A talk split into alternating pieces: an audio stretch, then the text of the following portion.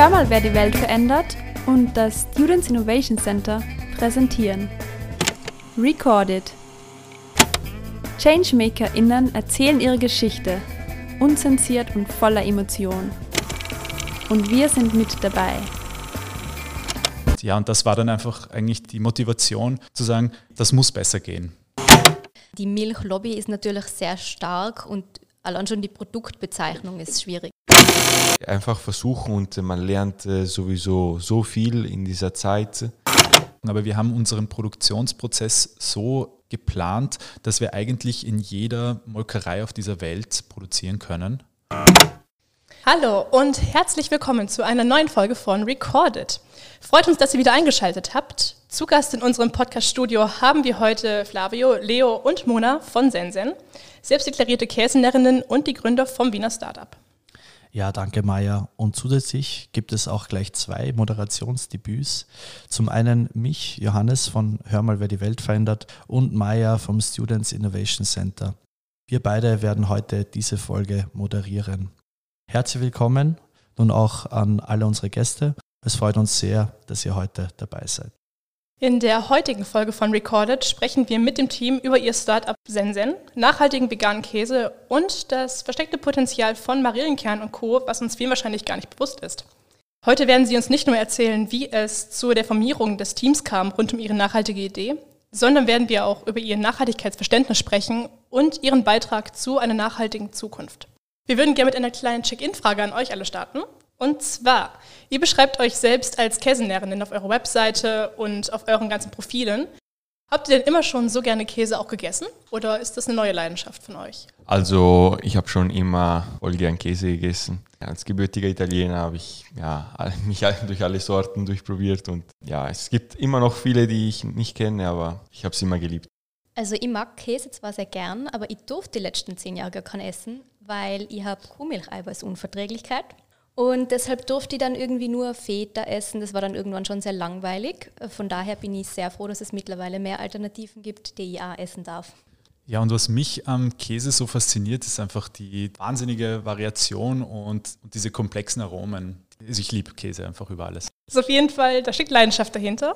Und dann würden wir gerne auch direkt mit Käse starten. Und zwar erstmal, was bzw. wer hat euch damals dazu inspiriert, vegane Käse herzustellen? Und was war so, sag mal, der Funke, der euch damals dazu gebracht hat? Die Geschichte ist ungefähr so abgelaufen. Ich als absoluter Käseliebhaber gehe eines Tages in den Supermarkt und sehe, es gibt vegane Ersatzprodukte für Käse. Und das hat mich natürlich voll interessiert, was das genau ist. Und, und dann habe ich mir das mal gekauft. Nur dann zu Hause beim Öffnen der Packung war dann meine Begeisterung nicht mehr so groß, weil der Geschmack hat mich einfach überhaupt nicht überzeugt. Ja, und das war dann einfach eigentlich die Motivation zu sagen, das muss besser gehen. Das hat dann auch damals den Punkt gegeben, eure Idee in die Praxis umzusetzen und euch als Team zu formieren. Wie ist das damals so abgelaufen? Ja, also mit der Idee haben wir uns beworben bei einem Inkubatorprogramm, dem AWS First. Und wir haben eigentlich nur die Idee mal eingereicht mit einem Video. Ja, und dann sind wir in dieses Programm reingekommen und dann ist uns klar geworden, so jetzt müssen wir das auch noch durchziehen.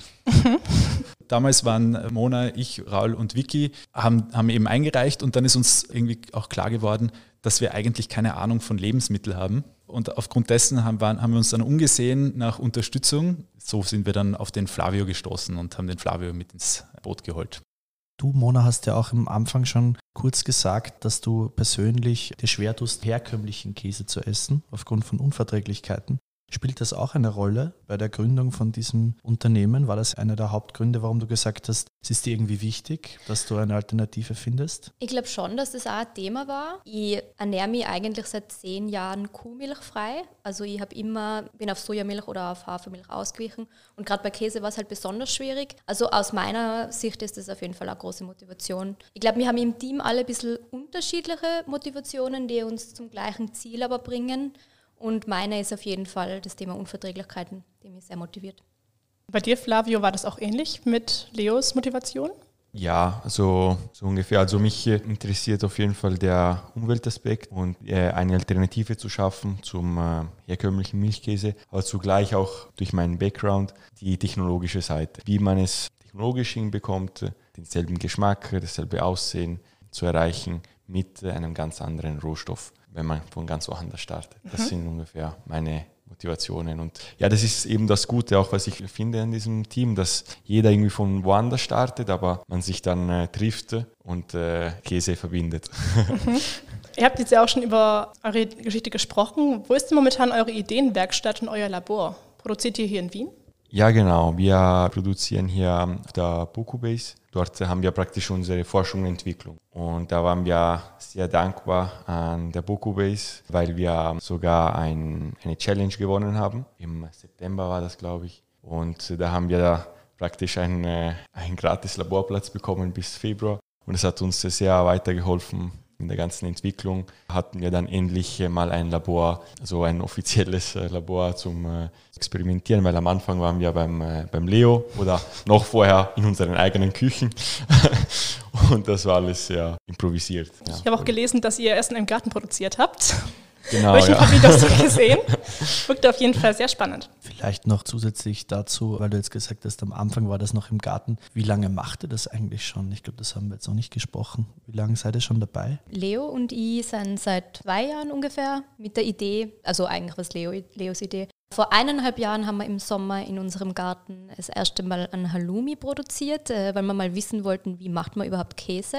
Und kurz danach haben wir uns dann schon fürs AWS angemeldet. Dann ist es so richtig losgegangen. Voll, voll, ja.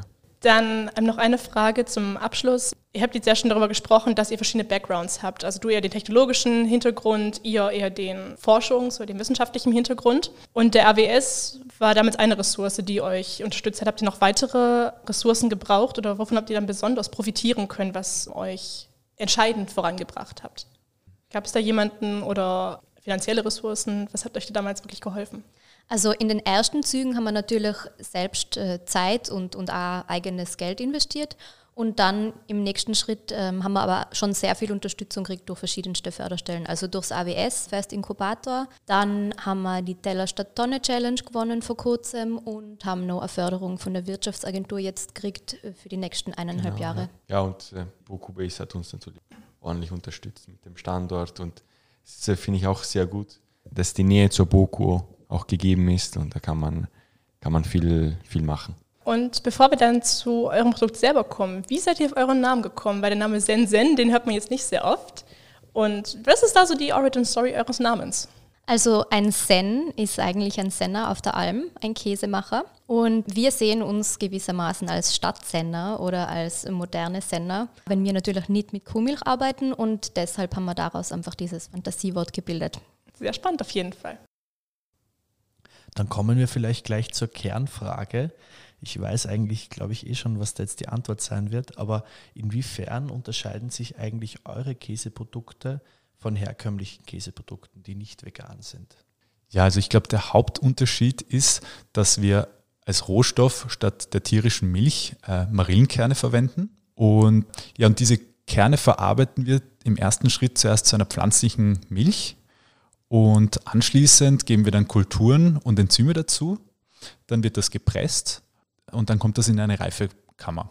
Und damit sind wir eigentlich in unserem Prozess gar nicht so weit entfernt von der traditionellen Milchkäseherstellung.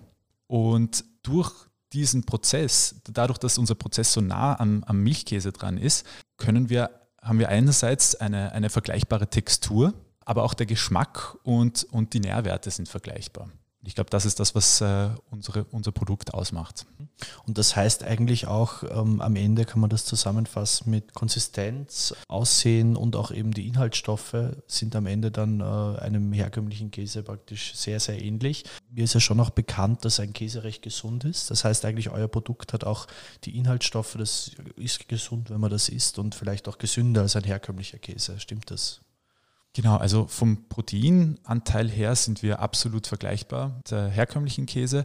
Und was das Fett angeht, haben wir sehr viele ungesättigte Fettsäuren im Gegensatz zu dem Butterfett, das ja ein, einige ungesättigte Fettsäuren Ich würde zusammenfassend vielleicht sagen, wir sind die erste pflanzliche Käsealternative aus Marillenkernen und jetzt im Vergleich zu anderen veganen Käseersatzprodukten, die verarbeiten halt relativ oft Cashewkerne oder Kokosöl oder andere weitgereiste Rohstoffe. Da ist uns halt die Regionalität schon sehr wichtig, dass wir Rohstoffe aus Europa nutzen und in diesem Fall eben sogar noch Abfallprodukte.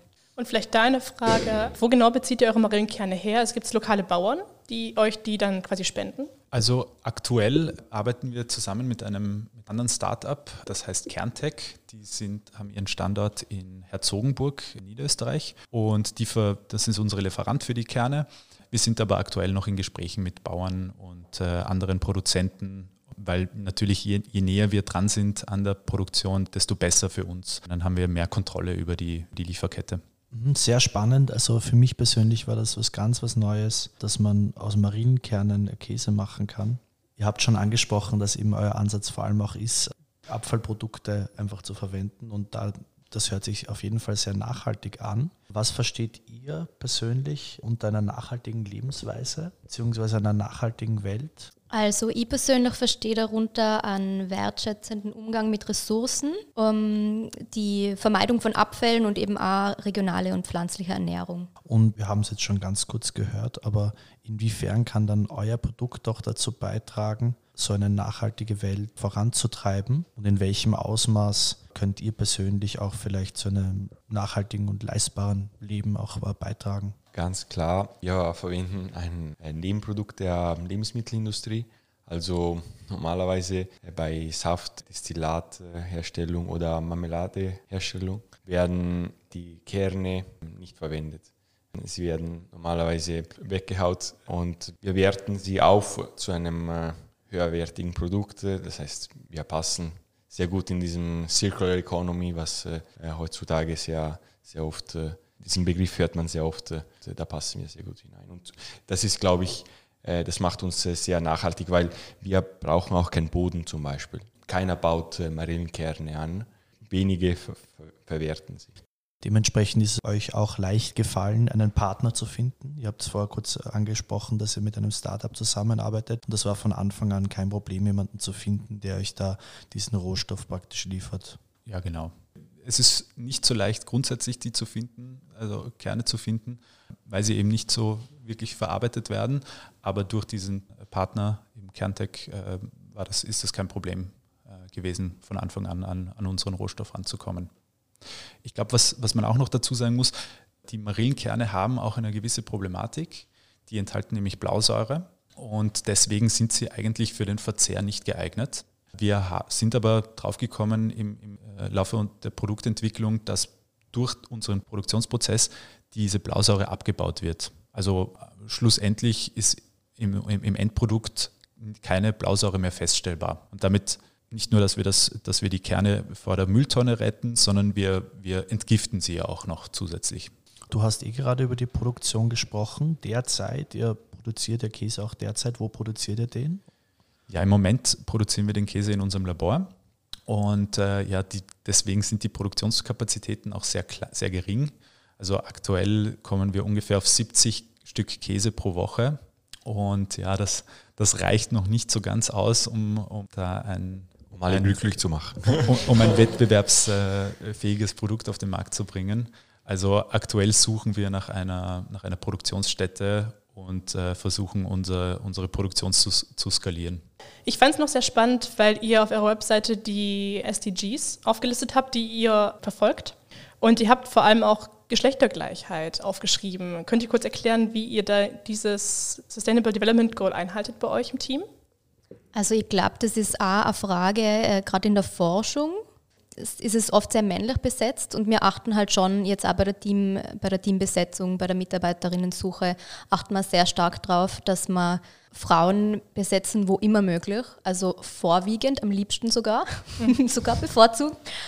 Und auch natürlich in unserer Sprache ist es ein großes Thema. Also es ist auch wichtig, in der Kommunikation nach außen zu gendern und, und so weiter. Also das ist alles für unser Thema. Genau, vielleicht äh, nur so nebenbei, während wir jetzt äh, sprechen, sind äh, zwei Mädels äh, an der Produktion vom Käse dran. Also euer Team besteht jetzt gerade aus Also aus dir, Flavio und Leo und Mona und noch die beiden Mädels, die du gerade erwähnt hast. Dann. Genau, die Clara Ja, und die genau. Florentina. Ja. Okay.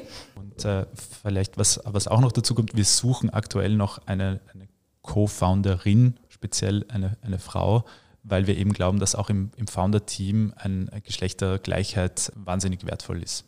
Absolut. Das fand ich auf jeden Fall noch einen spannenden Punkt. Und dann würden wir jetzt gerne auf die Herausforderungen eingehen, die ihr ja gerade schon angesprochen habt. Ähm, ihr habt gesagt, ihr habt ein bisschen, ihr sucht Personal, ihr sucht vor allem Frauen für eure Produktion und für euer Team. Und generell, mit welchen weiteren Herausforderungen habt ihr vor allem als junges Start-up in der momentanen Lebensmittelbranche zu kämpfen?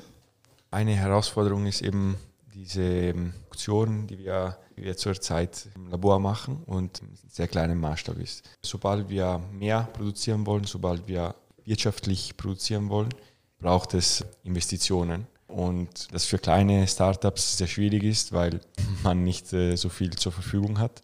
Unser Vorteil ist zugleich, dass wir auf jeden Fall vorhaben, in, ähm, in Molkereien auch äh, zu produzieren, weil unser Produktionsprozess sehr ähnlich ist. Also ist da auf jeden Fall ein Vorteil, aber diese, diese Skalierung und dieses Größerwerden ist auf jeden Fall sehr, sehr schwierig.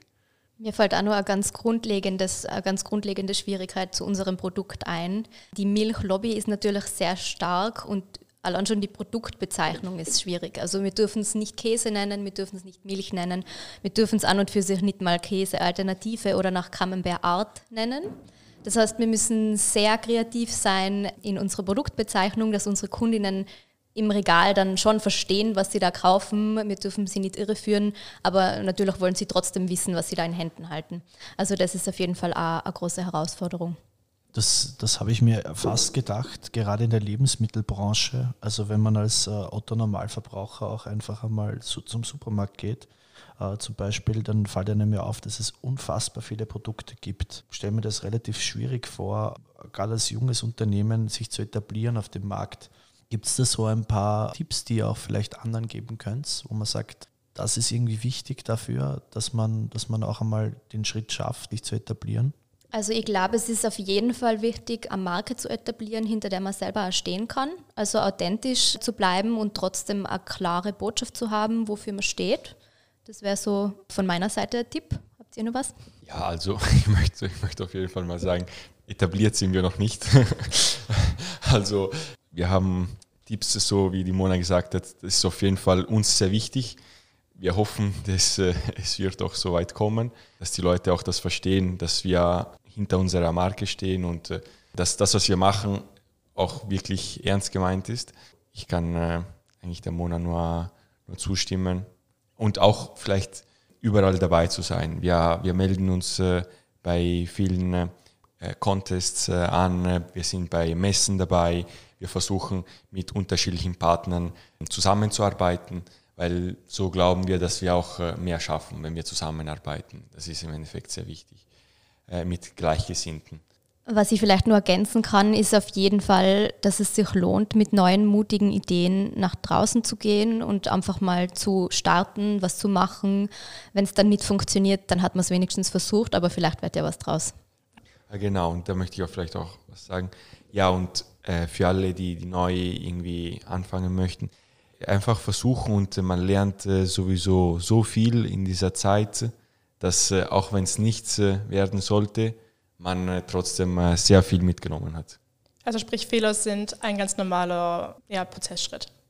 Ja, Fehler, einfach, genau, einfach versuchen und man lernt viel und äh, das, das passt. Mhm. Das könnte gerade, glaube ich, für einige unserer Hörer, die auch überlegen, etwas zu machen, ähm, ein sehr richtiger Ratschlag sein für weitere Projekte vielleicht auch. Habt ihr zukünftige Pläne für ähm, dieses Jahr jetzt noch oder für die nächsten zwei, drei Jahre? Was sind denn so eure Großprojekte, die ihr jetzt angehen möchtet? Ja, also die zwei Sachen, die wir, die wir jetzt in, in nächster Zeit vorhaben, ist einerseits einen erfolgreichen Marktstart für unser erstes Produkt hinlegen. Das ist die edle Marün, die eine Camembert-Alternative aus Marillenkernen. Und nebenbei arbeiten wir gerade daran, nach neue Käsesorten zu entwickeln, gemeinsam mit, mit äh, der BOKU, mit dem Professor Domik vom äh, Department für Lebensmittelwissenschaft. Das sind qu- quasi die, die zwei großen zukünftigen Projekte, die wir gerade angehen. Und ja, auf der anderen Seite, was, was wir in Zukunft auf jeden Fall möchten, ist zusammen mit, mit etablierten Molkereien zusammenarbeiten, weil ich glaube, das, das haben wir noch nicht so richtig angesprochen, aber wir haben unseren Produktionsprozess so geplant, dass wir eigentlich in jeder Molkerei auf dieser Welt produzieren können. Und damit können wir eigentlich auch ganz einfach neue Märkte erobern. Dann können wir direkt auch zu unserer letzten Frage überleiten. Wo kann man denn momentan eure Produkte erstehen, erkaufen? Kann man sie in irgendwelchen Bioläden bekommen? Habt ihr einen Online-Shop? Wie kommen wir an euren tollen Camembert-Ersatz ran? Also aktuell gibt es nur ein einziges Geschäft in Wien, wo unser, wo unser Produkt äh, testweise erhältlich ist, und zwar Pepper und Ginny. Das ist ein veganer Feinkostladen im ersten Bezirk. Gut, vielen, vielen Dank an, von unserer Seite an euch alle. Habt ihr noch etwas, was ihr jetzt direkt noch loswerden wollt? Ist viel Käse und am besten ohne Milch, ohne, ohne tierische Milch. Ja, was ich gerne noch ergänzen möchte, ist, dass die Projektberatung beim SIG uns wahnsinnig weitergeholfen hat, gerade bei den ersten Schritten, wie wir unser Produkt langsam auf den Markt äh, bekommen können. Ja, an dieser Stelle vielen, vielen Dank an Simon und Marian für, für die tollen Tipps und das, und das äh, wertvolle Feedback. Okay, super, danke euch allen. Liebe Hörerinnen und Hörer, wenn ihr gerne mehr erfahren wollt über Sensen, dann findet ihr alle wichtigen Infos und weiterführende Links in unserer Folgenbeschreibung. Also einfach nach unten scrollen und draufklicken. Und wenn ihr selbst eine Idee umsetzen wollt, die ökologisch oder sozial nachhaltig ist, oder ihr wollt euch einfach informieren, wo ihr euch engagieren könnt, dann meldet euch sehr gerne beim SIG, beim Students Innovation Center unter office at sig-vienna.at oder schaut einfach auf unsere Webseite sig-vienna.at vorbei. Und ihr habt jetzt so lange unsere Stimmen gehört, doch wir würden natürlich auch gerne etwas von euch hören, von euch Hörerinnen und Hörern. Und dafür haben wir einen Link zu einer kurzen Feedback-Umfrage in unserer Beschreibung auf Spotify verlinkt. Und ein Feedback eurerseits würde uns sehr, sehr helfen, uns zu verbessern und auch auf eure Wünsche für zukünftige Folgen einzugehen. Wir gehen jetzt erstmal den Käse verkosten, den uns das Team hier mitgebracht hat. Der steht schon hier vor uns. Und damit verabschieden wir uns bis heute. Es war uns eine Freude, euch hier zu haben.